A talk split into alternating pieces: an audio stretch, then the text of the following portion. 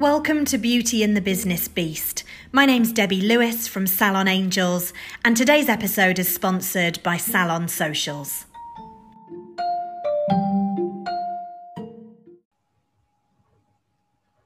Can you believe it is the start of a brand new financial year?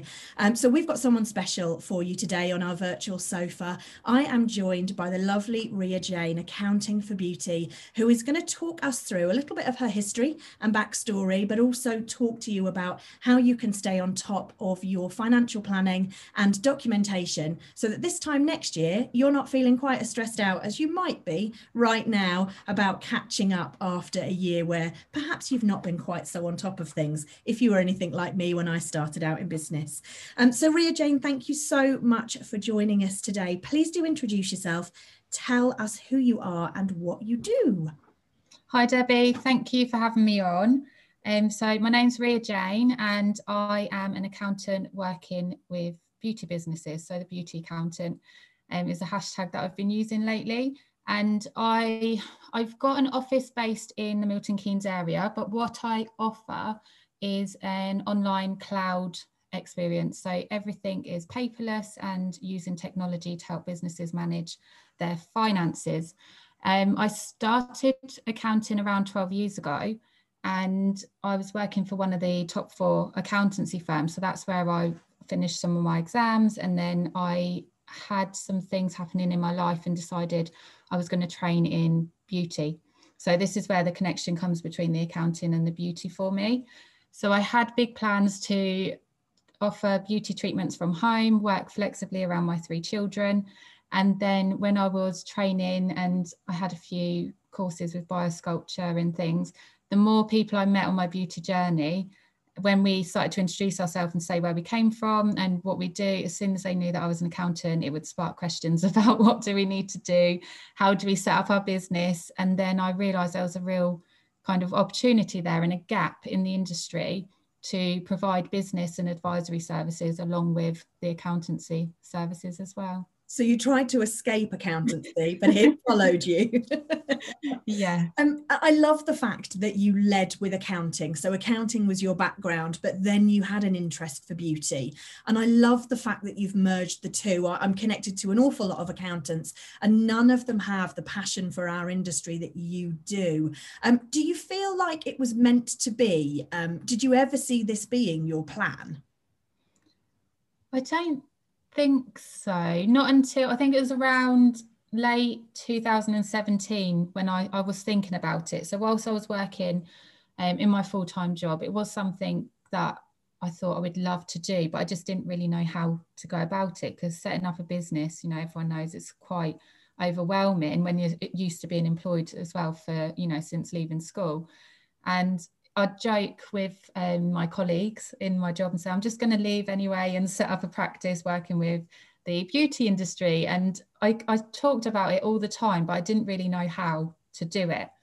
Then when it got to, I think it was April two thousand eighteen, and it was it was literally the fifth of April as well. So it was like a new tax year that was starting, and I just thought I'm, I'm going to do it. And I put myself out there on the internet and social media and stuff. So I thought once I'd release that information, and the first person I spoke with about it actually was Katie Godfrey, so K G Professional, which I know you yeah. know know well. And I booked a lash course with her. So I, w- I was still planning to go down my beauty route, and it was a bank holiday weekend, and I booked the lash course. And then about midnight I messaged her on Facebook and I was like, I, I noticed that you offer training courses for beauty. Have you ever considered offering business advice as well in accounting?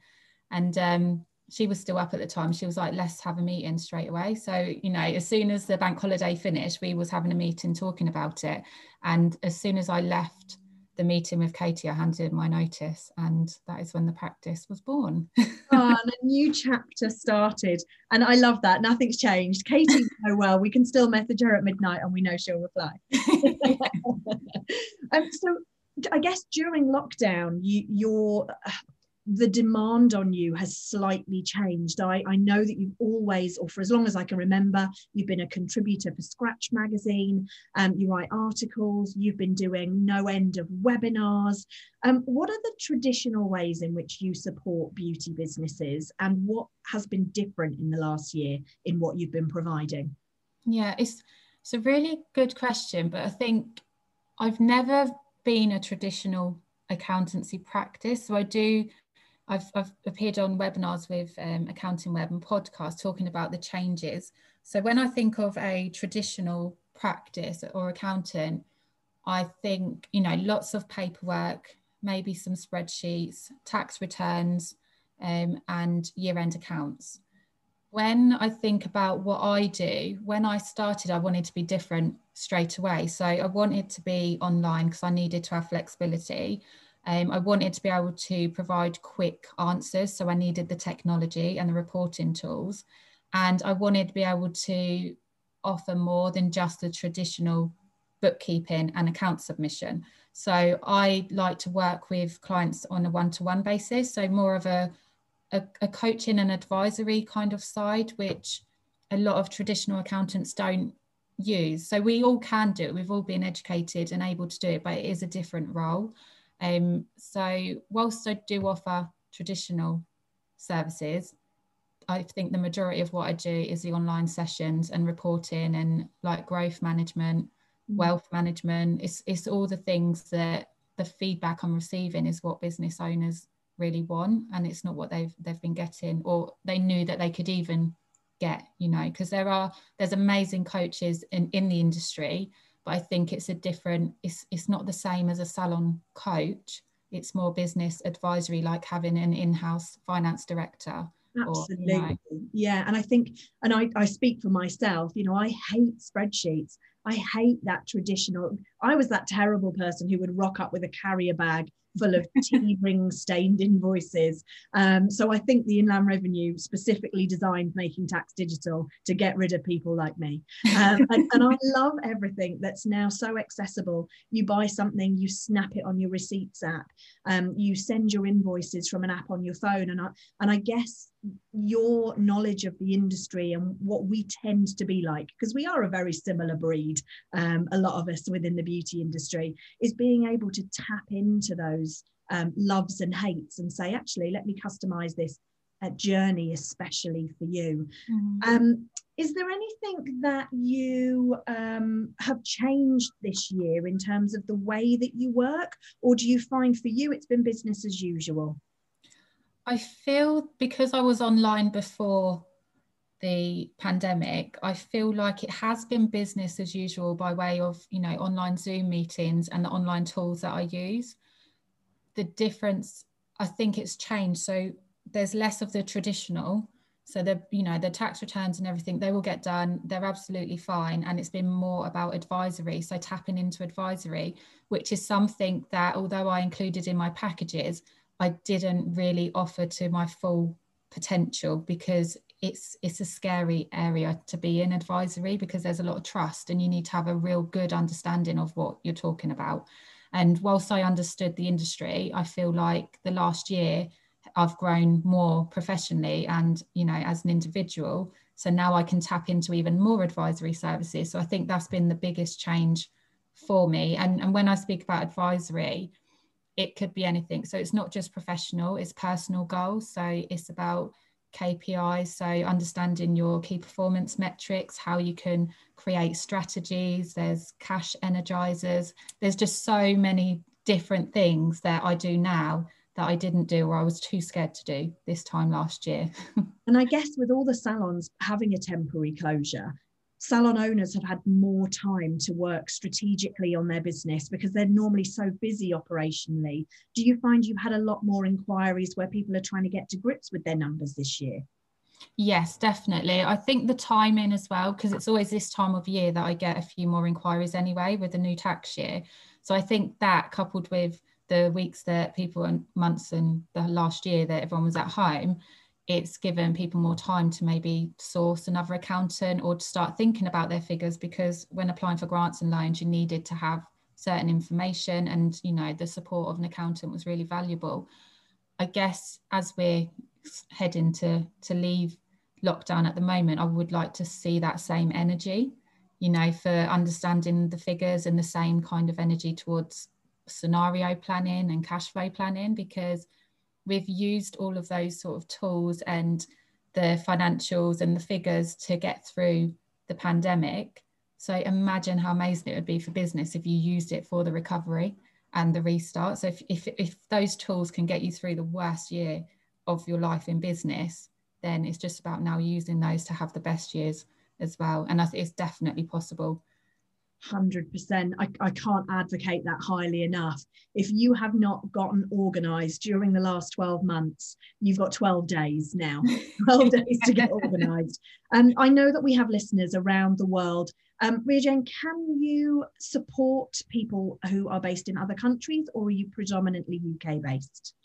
When it comes to tax, it's U K based for, because that's, you know, where I'm qualified and that's where my expertise are. When it comes to cash flow management and business, it doesn't really matter where where you are. I can help with that, but they would need a professional in their area who understands their tax regime. Brilliant, thank you. Because one of the things you mentioned is that you work remotely, everything's online. So it got me thinking, surely anyone from anywhere could connect with you. Right, I am keen to understand, what is the single best piece of advice that you personally have ever received? I think it was a quote that I read, feel the fear and do it anyway. Adapt quote. I love that, um, because we're all we're all nervous about stepping outside of our comfort zone, doing unknown things. Um, you've had to really stretch yourself. You mentioned this year moving into the advisory space, turning up for God knows how many webinars um, with huge audiences, not knowing what questions that they were going to ask. So I guess that piece of advice has really stood you in good stead uh, for the year we've just had. Um, on the flip side of that, do you find, in terms of the advice that you give salon owners, are you kind of repeating yourself often? Is there one piece of advice or a few pieces of advice that you are always giving out that everyone would benefit from? I think when it comes to bookkeeping and accounts, it's just to commit time to staying on top of it. So just even if it's once a quarter, if you don't want to do it every month, just, or even once a year, although I don't advise once a year, once a quarter at the very least, just set some time aside. Um, that's something that I'm always, always, always saying. Um, and also to control the controllable. So that's the same. If you're looking at your bookkeeping in real time, then it gives you the opportunity to control things. If you're looking at it at the end of a tax year, it's only good to work out how much tax you've got to pay. And that's, is that really good? Nobody likes to, you know, it's not the best bit of news you're going to get when looking at your figures. So at least if you're monitoring the accounts on a regular basis, just dedicate time, and that's it. And if you can't dedicate the time to do it, then you need to think about outsourcing.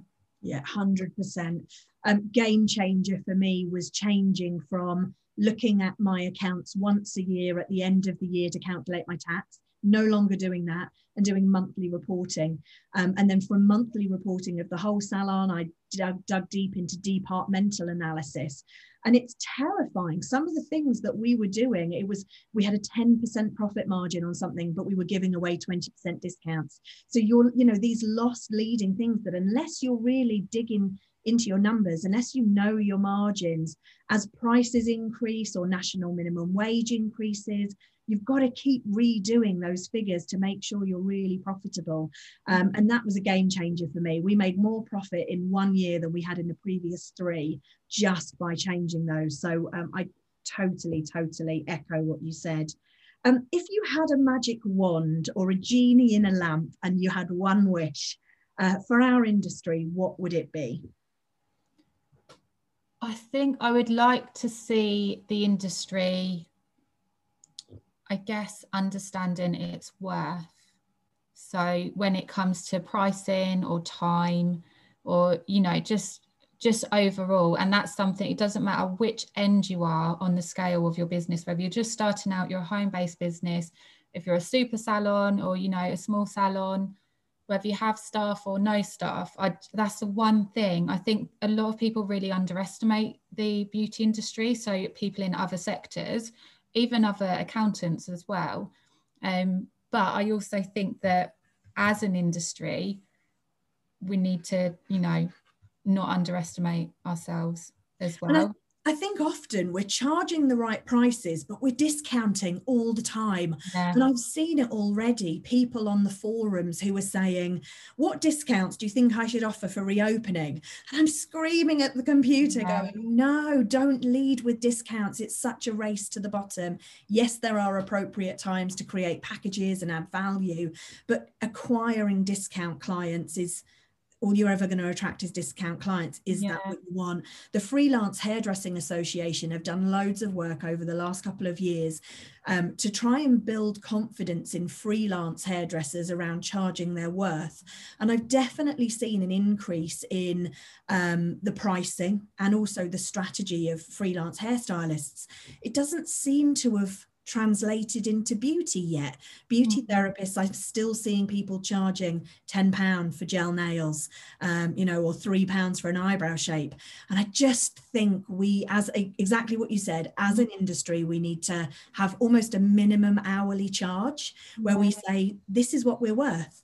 Um, because otherwise, how can you get the best products and the best training and tick all the boxes of insurance and accounting and all of your professional fees?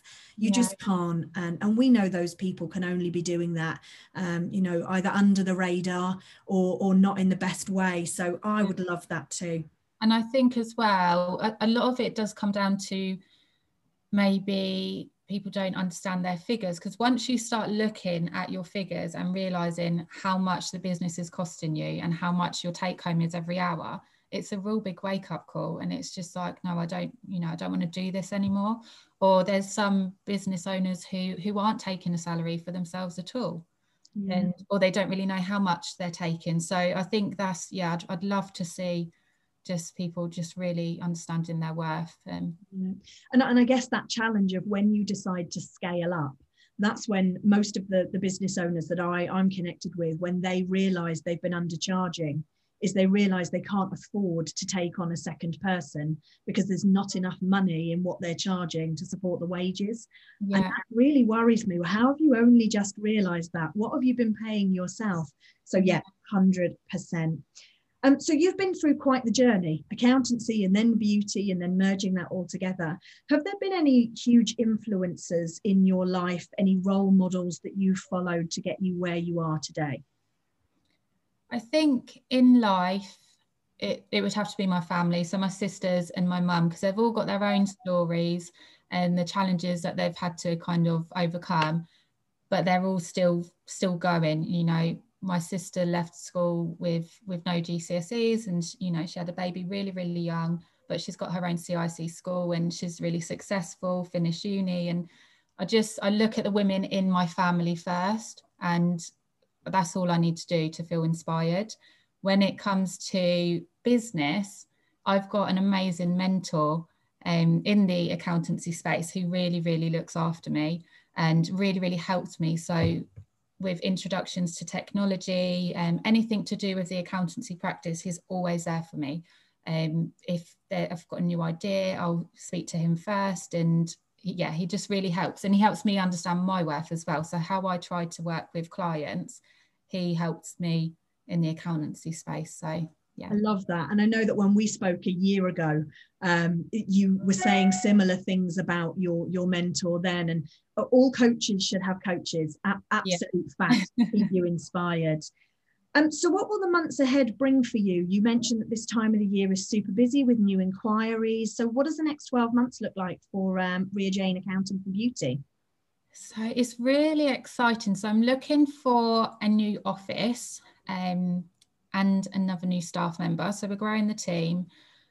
I'm offering more advisory. So we've got the free business owners energizer session. Um, so my focus is going to be on the energizer sessions because I've realized that people are getting a lot more value from that. Um, and it's helping me to understand whether it's prospects or my clients. So that's going to be my focus for this year, to really kind of work on those sessions and build the advisory. And yeah, I think just to continue what I've been doing, but with to grow. So I'm almost at capacity for my own client base now. So I, I need to find another me to help. Or a cloning machine. So yeah. You're about to hit the scale up challenge. I love it. Um, if people want to find out more about what you do and how you can help them, where should they go to look for you? Is there one place where all of your um, handles and, and links are? I think Instagram is probably the best place. I have got everything on the website, so rea jane accounts dot co dot u k. All my handles and everything are on there, but Instagram is where I spend most of my time. It's where I get most of my inquiries, and I've got my Linktree um, link in the bio, which also takes you through to discovery calls or the Energizer sessions and more information there. Amazing. Um, thank you so much for joining us today. Is there anything we haven't talked about that you really wanted to mention today, or any kind of parting thoughts for our listeners about their accounts? Um, I think just don't be scared of the technology. Um, if you are using a spreadsheet, that is a great start, but you know, in the next couple of years, everything's going to have to go online anyway, so you might as well get started now and, and set some time aside to do your bookkeeping and accounts. And I know that that doesn't sound like, to a salon owner, the most fun of tasks for April, but I promise you from my personal experience, it's a game changer. Um, and often accountants don't understand our industry, um, or they um, are talking in a way that just doesn't fit the way our brains process. Reach out to somebody in our industry who is a specialist, because they understand us, they have experience of our industry and the way our, our minds work. So I can't advocate enough uh, speaking to somebody like Rhea-Jane and really getting set for success. As I said, twelve days and counting, fingers crossed, if Boris lets us reopen in twelve days. Um, so get yourself organised, have a plan, have a strategy, and if you need some help, please do reach out to Rhea, uh, either on social social media or at her website. Um, we will be along for the next episode next month. Thank you so much for joining us. Rhea, thank you for your time today. Thank you.